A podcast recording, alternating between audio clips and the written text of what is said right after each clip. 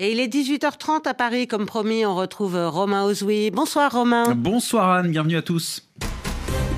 Et notre coup d'œil comme euh, chaque jour à 7h au programme de RFI Soir. Ce jeudi, dans 30 minutes, ce sera le journal de Sophie Pouzrat. Puis on, tirera les enseignements de ce qui fait la une de l'actualité française ce soir. Le Conseil constitutionnel qui censure une grande partie de la loi immigration. Quelles conséquences nous serons avec le service politique de RFI Nous irons ensuite en Inde, où se trouve depuis ce jeudi le président français Emmanuel Macron. L'Inde qui connaît une croissance euh, à rendre jaloux de nombreux pays, mais cette croissance, vous le verrez, est mal partagée. Reportage à suivre. Nous serons également à Bucarest la capitale roumaine où le mouvement de colère des agriculteurs connaît une accalmie peut-être de courte durée. 19h30 dans une heure, la première édition d'Afrique Soir avec Sylvie Berruet. Mais d'abord votre débat. Le débat du jour. Romain Ozoui. Alors 2024 peut être surnommé l'année électorale. Les scrutins en effet vont se multiplier aux quatre coins du monde, c'est tout simplement la moitié de l'humanité qui est appelée aux urnes. Quelques exemples, les élections européennes, la présidentielle aux États-Unis ou encore les législatives en Inde. 2024 verra-t-il les nationalismes au pouvoir? Voilà notre question ce soir, car leur montée en puissance constitue bien le point commun à de nombreux scrutins organisés cette année. Quels sont les risques? Quels sont les garde-fous? Est-ce que la carte du monde peut bouger à l'épreuve de ces élections? Soyez les bienvenus dans le débat du jour.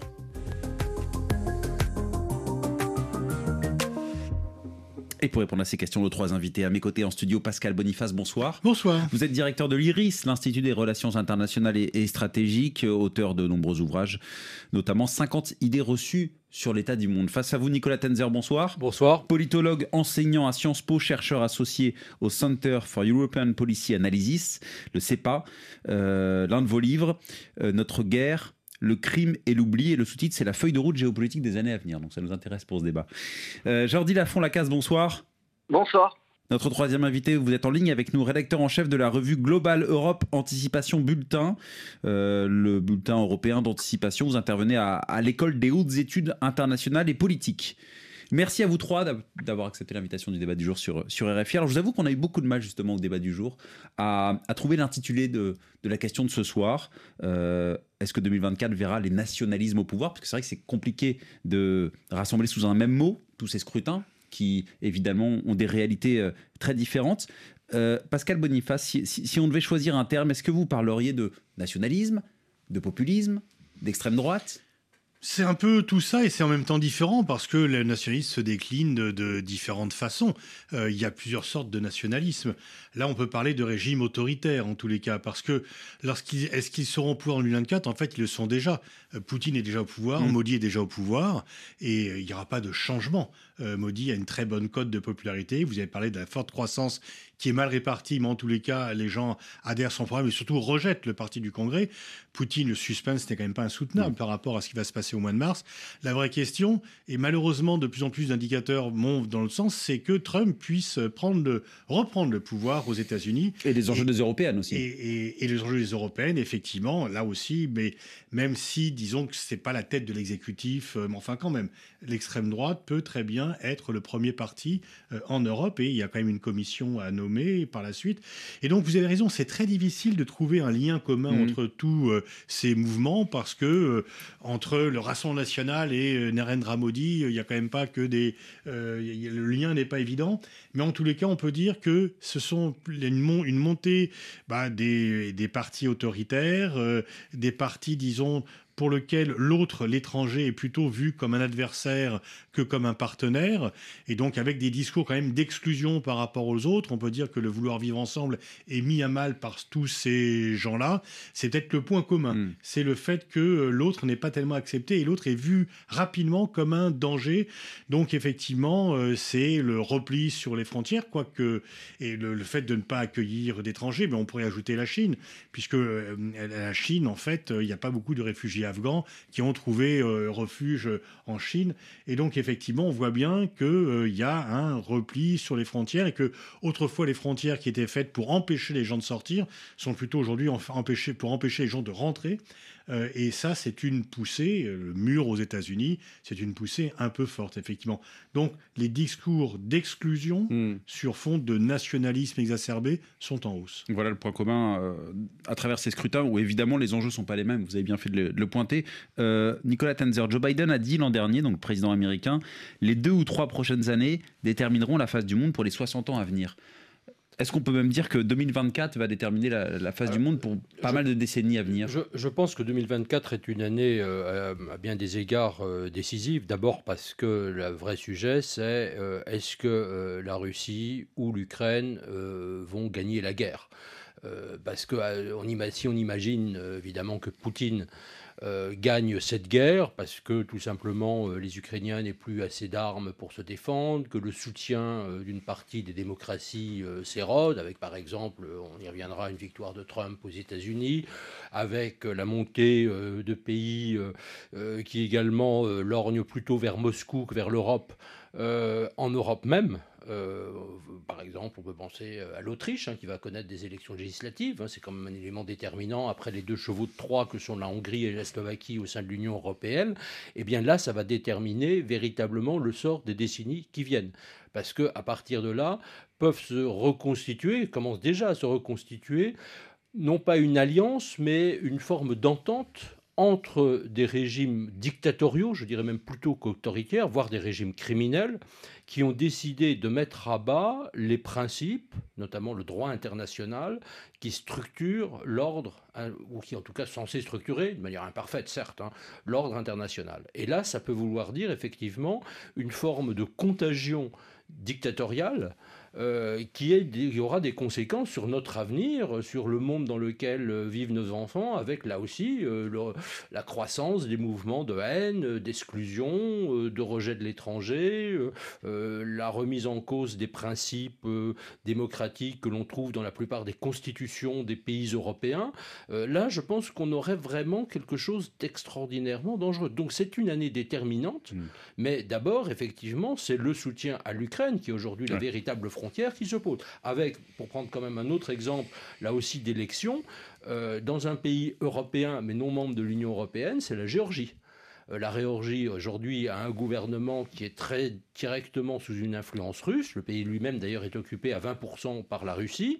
Est-ce que euh, le parti du rêve géorgien, donc pro-russe, dirigé de fait par l'oligarque Ivanishvili, va conserver le pouvoir ou au contraire est-ce qu'on va avoir des partis pro-européens qui vont euh, dominer le Parlement mm. géorgien. Euh, on a des questions de ce type-là qui sont totalement décisives aujourd'hui. L'Ukraine, c'est intéressant parce que c'est évidemment l'un des grands enjeux de 2024, en tout cas l'un des grands conflits euh, sur cette planète avec la guerre à Gaza.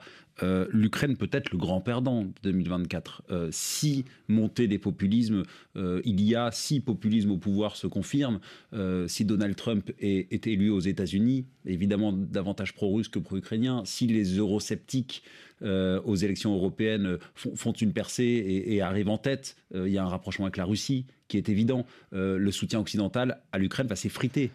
Exactement. C'est pour ça que l'enjeu de ces élections dans beaucoup de pays, notamment l'Union européenne et aux États-Unis, est totalement décisif parce que, encore une fois, nous sommes sur une ligne de crête, sur une ligne de tension, avec un monde qui peut véritablement basculer euh, dans un tout à fait un autre, un autre système, mais prolongeant en quelque sorte euh, quelque chose qu'on a euh, déjà vu se réaliser. si on regarde, il y a des rapports de Freedom House, vous savez, aux États-Unis, qui essayent de voir quelle est, disons, la, la, proportion des démocraties dans le monde. On a globalement une tendance depuis 20 ans à l'amenuisement des hmm. démocraties ou des régimes entièrement démocratiques, parce qu'il y a toutes sortes de nuances, de gradations, etc. Il y a des fausses démocraties ou des démocraties assez partielles. On a cité l'Inde tout à l'heure.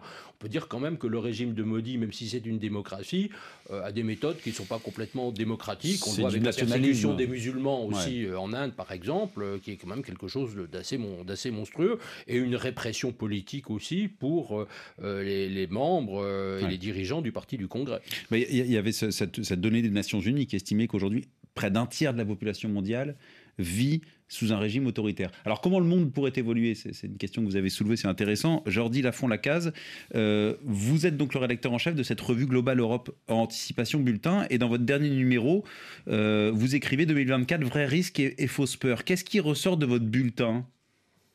Alors, la première chose euh, à, à, anticiper sur cette année 2024, c'est l'attentisme qui est propre aux élections. Et euh, cet, attentisme, donc d'attendre de, savoir un peu ce qui pourrait ressortir des élections avant euh, de, prendre des décisions, il est exacerbé par le fait que les États-Unis interviennent en dernier, ou presque, mm. en tout cas en fin d'année, et euh, qu'il y a une très grande incertitude qui entoure cette élection américaine alors que euh, les États-Unis avaient habitué le monde à une stabilité et à une, prévisibilité euh, réglée quasiment comme du papier à musique avec l'alternance entre euh, deux mandats démocrates et deux mandats républicains. Ça n'est plus euh, le cas depuis la non-réélection de Trump. Et puis maintenant, il revient euh, avec euh, tout, tout, ce qui entoure de procédures judiciaires et toutes ces incertitudes. Donc là, on en est à un niveau où c'est même difficile d'assurer à 100% que ce sera bien un duel Biden contre Trump donc on en est très loin de, euh, prédire le, vainqueur, on a même du mal à prédire euh, les, candidats. Mais en tout cas, je voudrais compléter tout ce qui a été dit jusque-là sur euh, le rejet d'un système actuel qui est dû quand même à des dysfonctionnements dans la mondialisation telle qu'on l'a connue aujourd'hui. Et en fait, c'est surtout ça la, caractéristique, vous cherchez les caractéristiques communes de ces différentes élections, des poussées nationalistes, autoritaires et que moi je qualifierais aussi de, conservatrices beaucoup. Elles sont euh, dues à un rejet d'un modèle de mondialisation, d'un modèle de système international tel qu'on l'a connu depuis euh, maintenant plusieurs années, avec euh, des, pouvoirs comme celui de la Chine ou de la Russie qui sont beaucoup plus influents beaucoup plus influents et qui sont beaucoup plus pris en exemple. pour leur aspect autoritaire, pour leur aspect euh, d'une part, c'est vrai qu'il y a une forme de repli sur soi avec le rejet de l'immigration, comme l'a cité Pascal Boniface, mais euh, il y a quand même une forme de dualité dans le sens où il y a aussi euh, de très importantes collaborations à l'échelle internationale les partis d'extrême droite en Europe sont très révélateurs de cette tendance-là, c'est-à-dire que euh, c'est aujourd'hui, ça peut paraître paradoxal, mais c'est peut-être aujourd'hui la force européenne la plus cohérente au niveau européen, la force politique euh, la plus cohérente au niveau européen parce qu'ils euh, ont cherché à créer des alliances. Viktor Orban, le Premier ministre hongrois, a beaucoup travaillé à cela. Et ils ont eu tous, à un moment donné, la sortie de l'Union européenne ou la sortie de l'euro dans leur programme, et c'est beaucoup moins vrai aujourd'hui. Euh, Alice Weidel, euh, la leader du parti AFD d'extrême droite euh, allemand, a récemment cité, indiqué qu'elle organiserait un référendum si son parti arrivait au pouvoir, un référendum de type Brexit pour interroger les citoyens sur une potentielle sortie de l'Union européenne. Mais ça se fait beaucoup plus rare. Le Rassemblement national l'a hmm. porté beaucoup, de manière beaucoup plus franche il y a quelques années. Donc en fait, on a cette possibilité d'avoir une forme de conservatisme et de nationalisme, un retour au protectionnisme, un contrôle euh, beaucoup plus important euh, de la politique et donc une, euh, un, pouvoir politique marqué de manière autoritaire, mais qui ne se prive pas totalement non plus, c'est pas un, un, repli sur soi total. Mm. Il y a encore cette, cette collaboration au niveau international. Mais, mais pour vous, ça veut dire quoi? Que l'extrême droite s'adoucit Qu'elle est moins dangereuse en termes de conséquences géopolitiques ou, finalement, euh, derrière ce discours, c'est surtout de la cosmétique non, non, je ne le dirais pas comme ça. C'est surtout une nouvelle forme de nationalisme. Les deux ne sont pas forcément euh, incompatibles. Hein. Euh, on peut avoir une forme de nationalisme européen ou d'européisme national qui est tout à fait, qui serait tout à fait cohérent, je dirais, sur le plan euh, théorique. Il ne serait pas moins dangereux, comme, euh, vous le dites. Euh, par contre, ce qu'on peut anticiper à ce niveau-là, c'est un dysfonctionnement institutionnel très important, parce que l'Union européenne n'a pas du tout été fondée sur ces valeurs-là. Et le, le, Parlement européen est certes une institution euh, européenne qui a son importance et son influence, mais elle est quand même très limitée, euh, même si euh, ils vont nommer le président de, la Commission européenne, ou en tout cas l'élire. mais les institutions européennes sont encore empreintes de ce cosmopolitisme et, nombre de, euh, de, représentants et de fonctionnaires de ces institutions ne vont pas voir d'un bon, bon oeil la montée de l'extrême droite qui paraît euh, assez inévitable. Même au sein du, hmm. parti, euh, du Parlement européen, les coalitions, les partis vont sûrement, enfin, les, les, coalitions traditionnelles, les partis historiques vont sûrement perdre des sièges et donc on risque d'avoir une majorité très faible voire pas de majorité du hmm. tout. Donc tout ça pousse vers euh, d'importants euh, euh, dysfonctionnements institutionnels et avec une, grande question sur les partis conservateurs historiques. Est-ce qu'il y aurait de potentielles alliances qui pourraient se faire? On commence à le voir entre Vox, le parti d'extrême droite en Espagne, et le PP, le parti conservateur historique en Espagne. en France, on voit un peu une scission au sein des républicains avec une aile droite un peu incarnée par Eric Ciotti qui semble de plus en plus cohérente avec les idées euh, du Rassemblement national. Et donc cette poussée euh, nationaliste, elle pourrait être exacerbée donc par ces euh, partis conservateurs mm. historiques. Là, ça prendrait encore une autre ampleur et accentuerait encore ce dysfonctionnement. Et ça, pose question évidemment quand l'extrême droite est au pouvoir, la difficulté évidemment qu'elle gouverne seule et avec quelle coalition. donc on pose ce soir la question quelle est-ce que, le, euh, quels sont les risques, quels sont les garde-fous euh, Parce qu'il y a de nombreux scrutins organisés cette année. Est-ce que les nationalismes peuvent être au pouvoir Pascal Boniface. Euh, comment éviter ou justement quel garde-fou une opposition Est-ce que l'opposition, elle, existe à, cette perspective des nationalismes au pouvoir? En fait, il y a beaucoup de cas différents et je rejoins Nicolas Tenzer sur le fait que la démocratie qui a beaucoup progressé au début de ce siècle est en train de reculer. Et donc, il y a eu d'énormes progrès de la démocratie à la fin du, 19, du 20e siècle d'ailleurs, et surtout au début du 21e. On n'avait pas de démocratie en Asie, il y a la Corée du Sud, Taïwan, etc. L'Indonésie est une démocratie, en Afrique ça a progressé, et là on voit un recul, un recul, mais il y a des raisons, les coups d'État en Afrique n'ont pas la même signification que dans d'autres régions, c'est que dans ces pays, la démocratie est liée à la corruption et non, pas à la répartition équitable des richesses. Et donc, effectivement, on peut dire qu'optiquement, bah, il y a des présidents qui été élus qui ont été réversés par des coups d'État.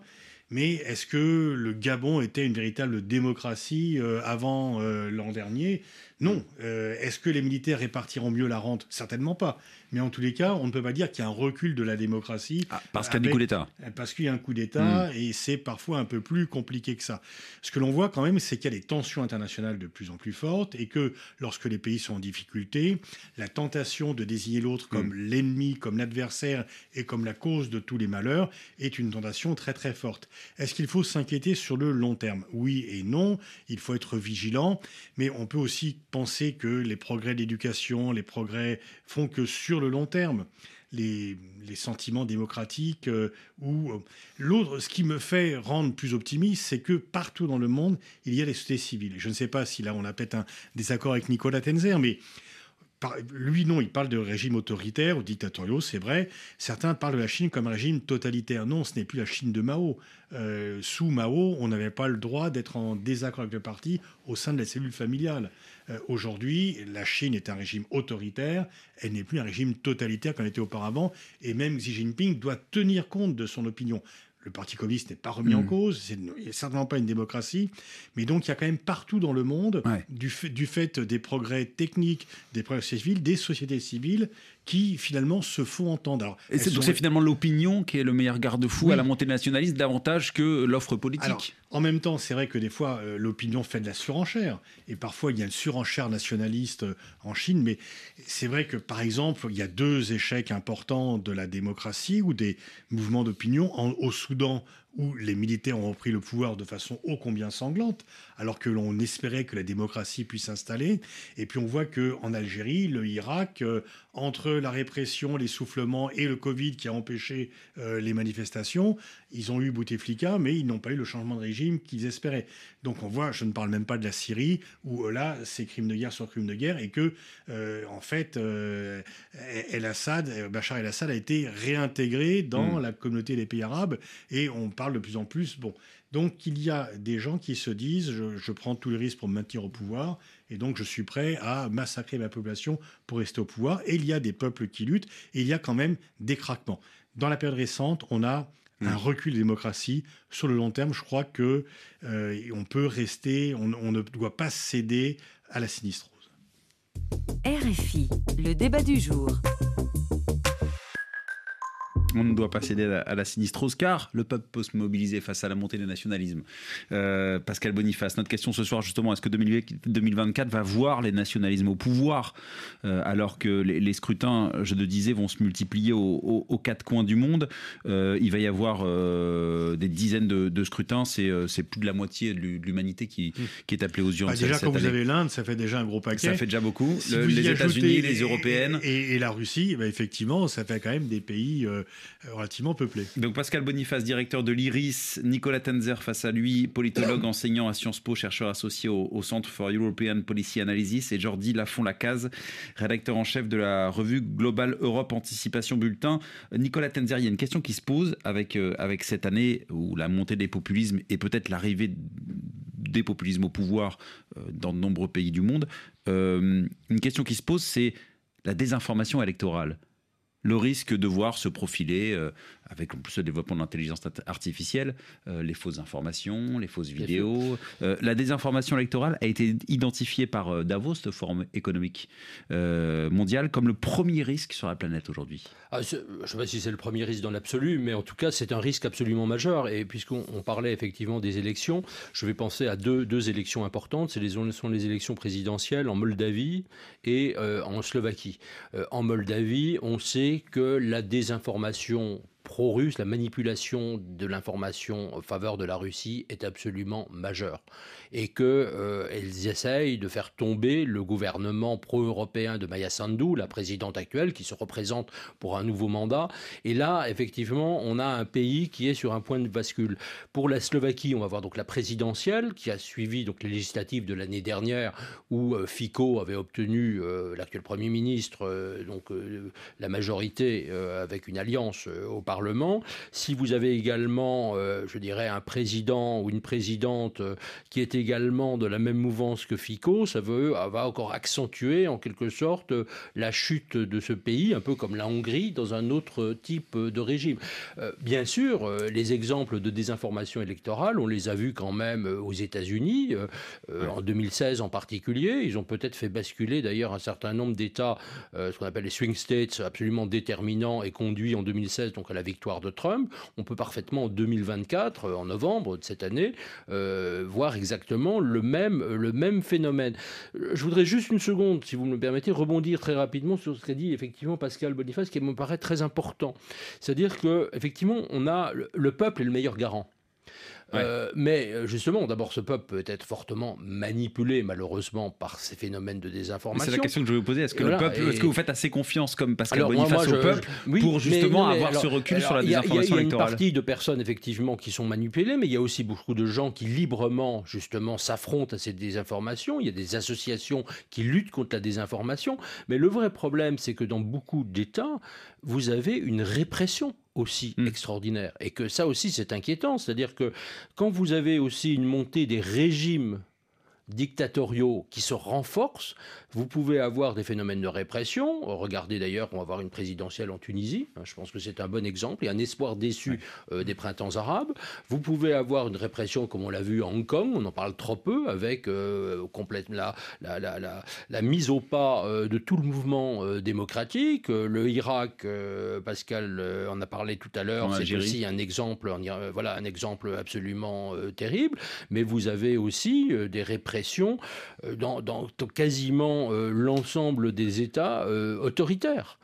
Euh, ou dictatoriaux. Mm. Euh, et ces répressions, on voit aussi avec la jeune birmane, euh, par exemple, qui est un autre exemple. Vous, en Inde, je l'évoquais tout à l'heure, avec la minorité musulmane et une partie des gens qui sont proches du Congrès, et que derrière, pour que ces mouvements de population puissent résister à cette vague dictatoriale, il faut aussi que les autres démocraties, en Europe, mais aussi en Asie, se tiennent à côté de ce peuple et donne tous les moyens d'assistance à la démocratie en aidant les médias libres, en aidant les, dissidents, en aidant les associations, parfois des associations féministes, les mouvements LGBT, l'ensemble des personnes qui essayent de manifester pour une plus grande liberté dans leur pays. Mm. Et ça, c'est véritablement un enjeu, parce que si vous voyez cette mainmise qui s'accroît sur le plan mondial, eh bien, euh, je pense que ces mouvements risquent d'être de plus en plus réprimés. Hmm. Et que c'est ce qu'ils disent, hein, ils essayent aussi à un certain moment de joindre leurs forces. Hmm.